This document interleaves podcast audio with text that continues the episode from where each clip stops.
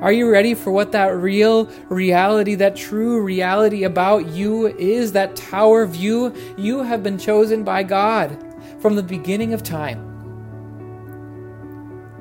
You have been predestined for future glory in heaven. Do you understand what that means?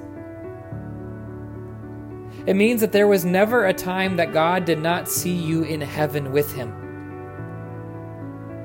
God chose you to be part of His family before you were born. Do you see how big picture that truth is? That the fact that you are God's child transcends time itself. Don't let that fact pass you by.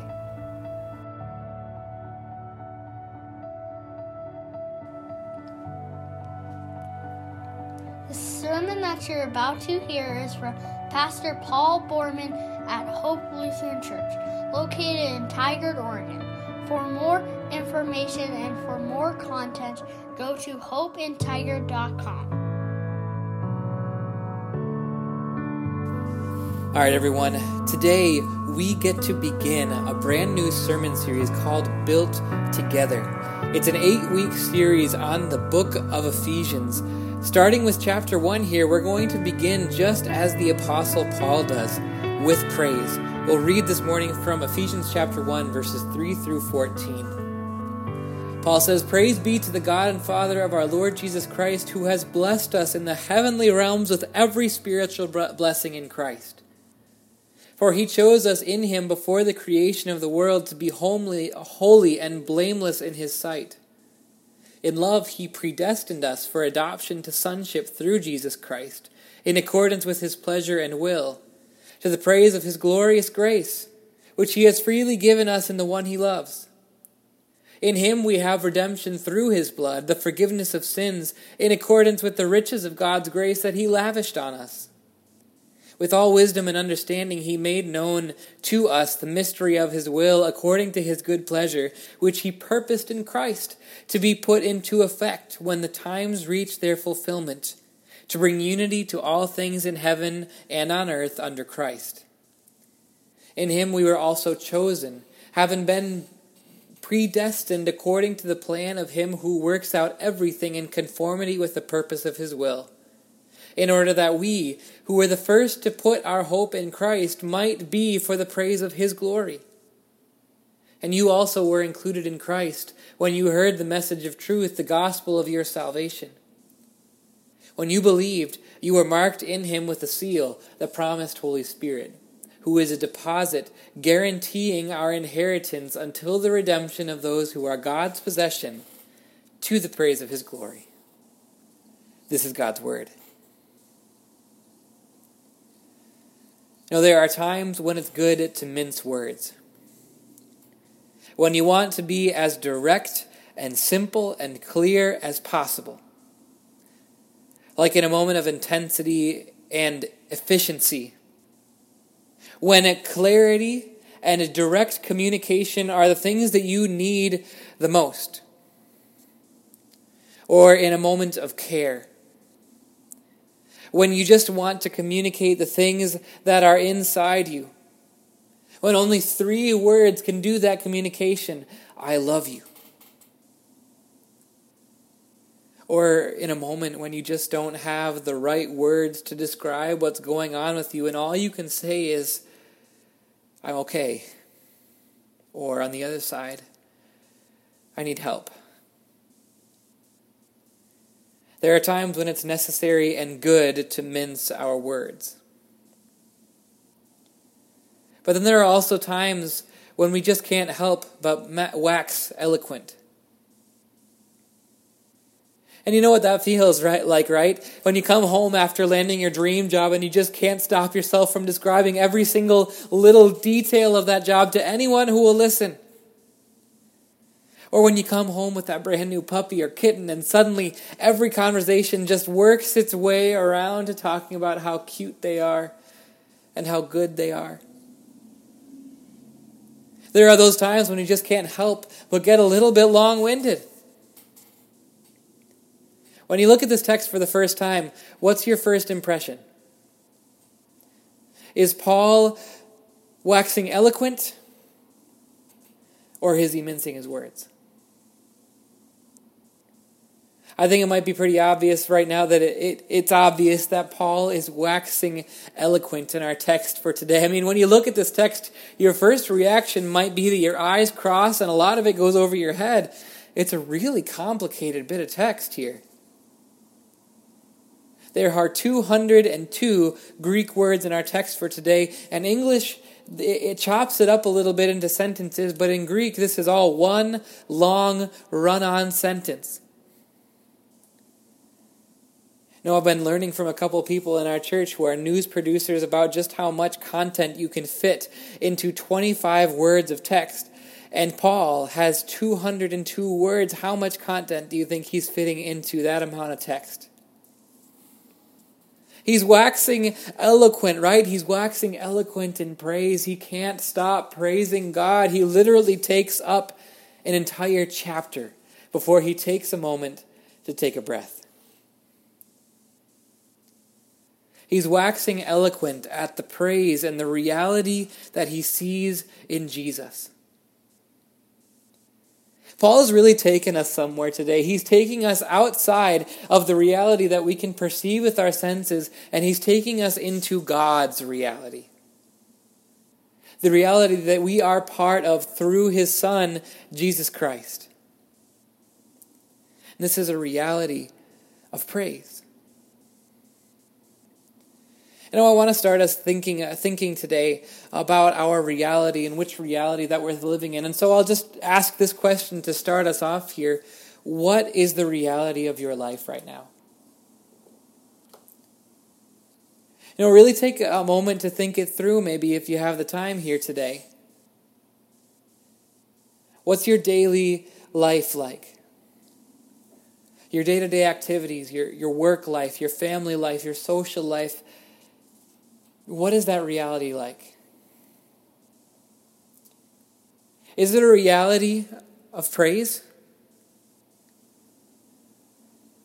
No, at the risk of sounding a little bit pessimistic here, I think for a lot of us, our first impulse is that our reasons for praise might be kind of few.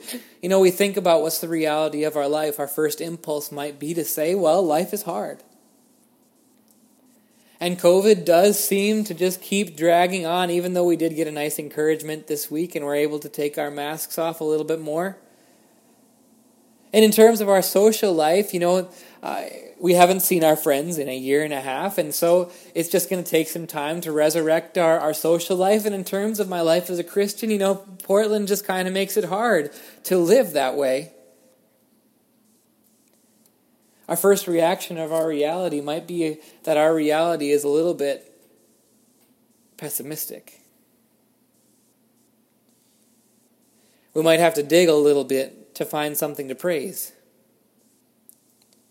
We might be able to find our silver linings. We might be able to do our, our thankfulness and mindfulness exercises to find the things that we're thankful for in our lives. But I really think that if we're if we were to do a complete spiritual inventory on our lives, if we were to make an exhaustive list of the things that we are counting as blessings and curses in our lives, I really do think that for most of us, the list of curses would be longer than the list of blessings.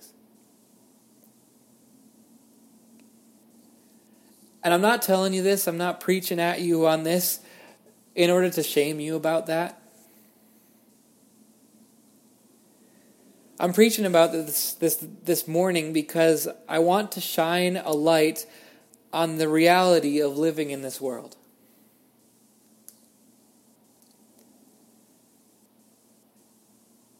If only if the only reality that we have is the one that is broken by sin,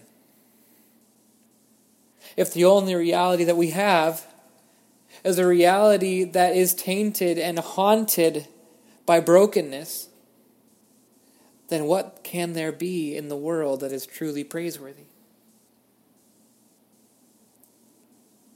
I think that may, might be a reason why our eyes might be crossing and we, and we might be letting a lot of what Paul says blow past us.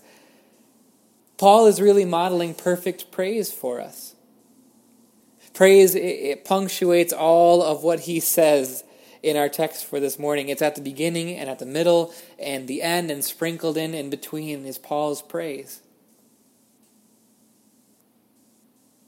And how can Paul muster up all that praise inside himself? It's not because his circumstances are so much better than ours. It's not because he has so many more reasons to praise than we do. It's because he's seeing a completely other reality. You see, the difference between Paul's praise and our praise is not a difference of attitude. And again, I'm not preaching today in order to get you to change your outlook on life. I'm preaching today to encourage you to see a completely new perspective, a completely new reality, one that is worth praising. Paul shows us that reality as he does his own exhaustive spiritual inventory in these verses. Throughout the whole text, he's listing off reasons why God is worthy of praise. He says that God chose us that God predestined us, loves us, redeemed us, lavished his grace on us, made himself known to us, included us, worked faith in us, sealed us, gave us a down payment on heaven. Can you see why Paul praises God for 202 words until his lungs run out of air and his pen runs out of ink? Paul is able to wax so eloquent in his praise here because he's seeing a completely different reality. One that's different than the one that we can see with our eyes. It's God's reality. It's the reality where God is in this room this morning caring for you. It's the reality where you are washed clean of your sins in the blood of Jesus. It's the reality where angels are watching over you every step of your life. This is God's reality. It's the reality that we know and that we are part of through faith, even though we can't see it. Paul is living there and he's praising there, and it is the challenge of the Christian life to do the same. And so I'll ask you this question Which reality is more real for you right now? And if that's not a completely fair question, because both realities are real, then which reality is more permanent? Which reality is more certain? Which reality is more true? These are, of course, important questions for us to ask and answer because these realities are, are often in conflict with each other. I want to help and, and point out some of the ways that these two realities might be in conflict for you. There's always the two sides, right? On the one side is the fact that in your life, especially here in Portland, who you are as a Christian is going to be at odds with the reality of the rest of the world. People are going to shame you for who you are and what you believe. But on the other side of that true reality is the reality that who you are in Christ is so valued and loved that God Himself died for you. Both things are true. Both things are real. Be honest with yourself this morning. Which reality are you clinging to most fiercely in your heart? And again, on the one side, there is the fact that sin is going to wreak havoc on you. You are going to fall into sin and you're going to hurt others because of it. And others are going to fall into sin and they're going to hurt you because of it. And yet on the other side of that reality is that is the fact that you have been redeemed through the death and resurrection of Jesus and your sins are forgiven. Be honest with yourself which reality are you clinging to most fiercely in your heart?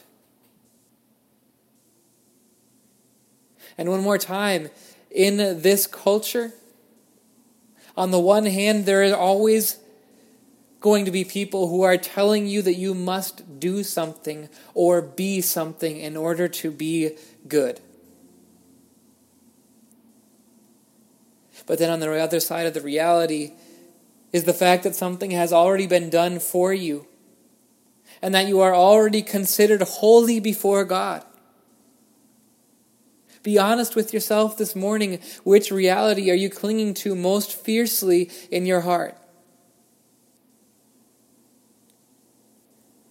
Know, I'm telling you about these two realities. Are you able to see the truth this morning? That both are real. And further, are you able to see the truth this morning that, that if you are not living a life in the perspective of praise, that that is not God's fault?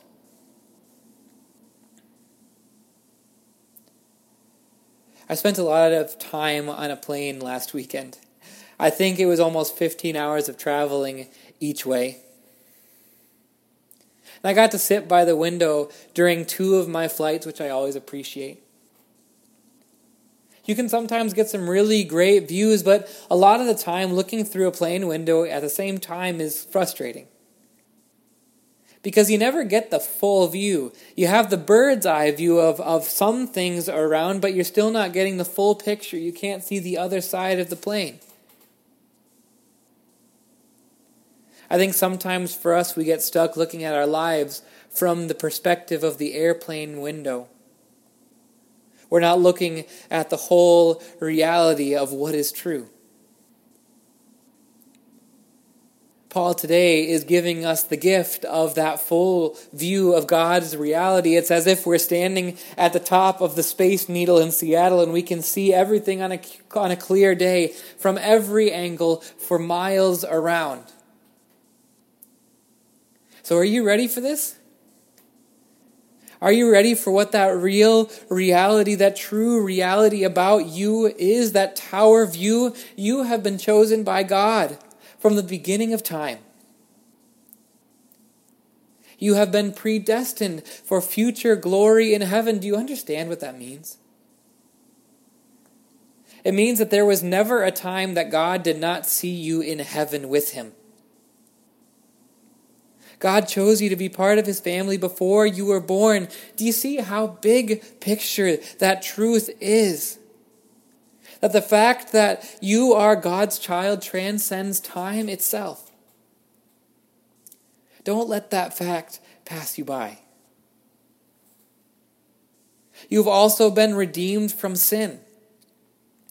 And this means that you were rescued and brought out of the reality of the world.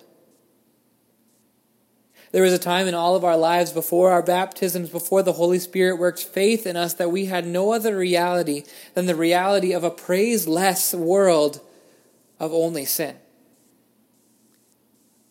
But because of what Jesus did, because of what was determined for you, you were rescued from that grim reality and you were granted access into God's reality.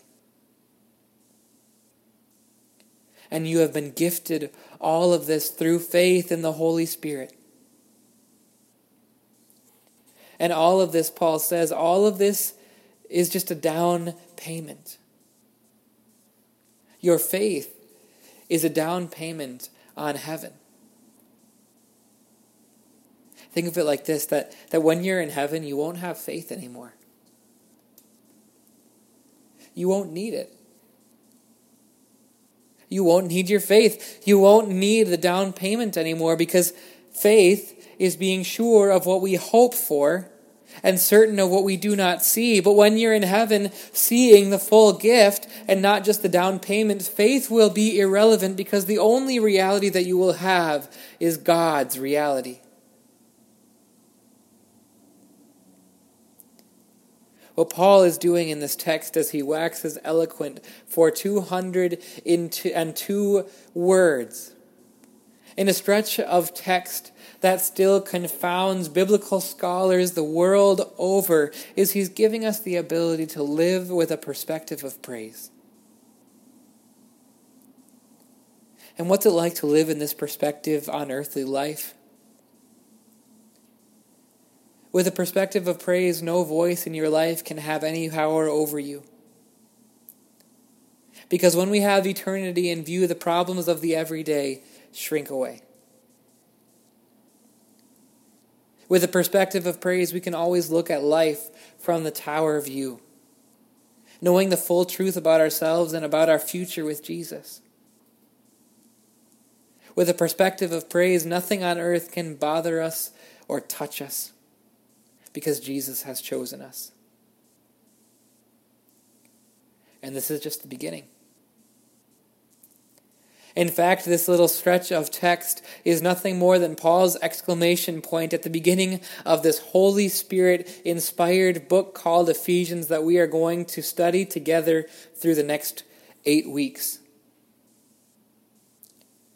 Paul's going to expand on this reality as he moves forward. In the next chapter, he'll imagine a world apart from Christ and without merit, and he'll push us into a world where Christ alone saves. And from there, Paul's really going to start to move into God, how God's work in our life changes everything. And through all of it, we are never going to leave behind this perspective of praise. It's always there just beneath the surface for Paul and for us too. We can't help but burst out in this doxology as the book moves along because we, we truly do have every spiritual blessing.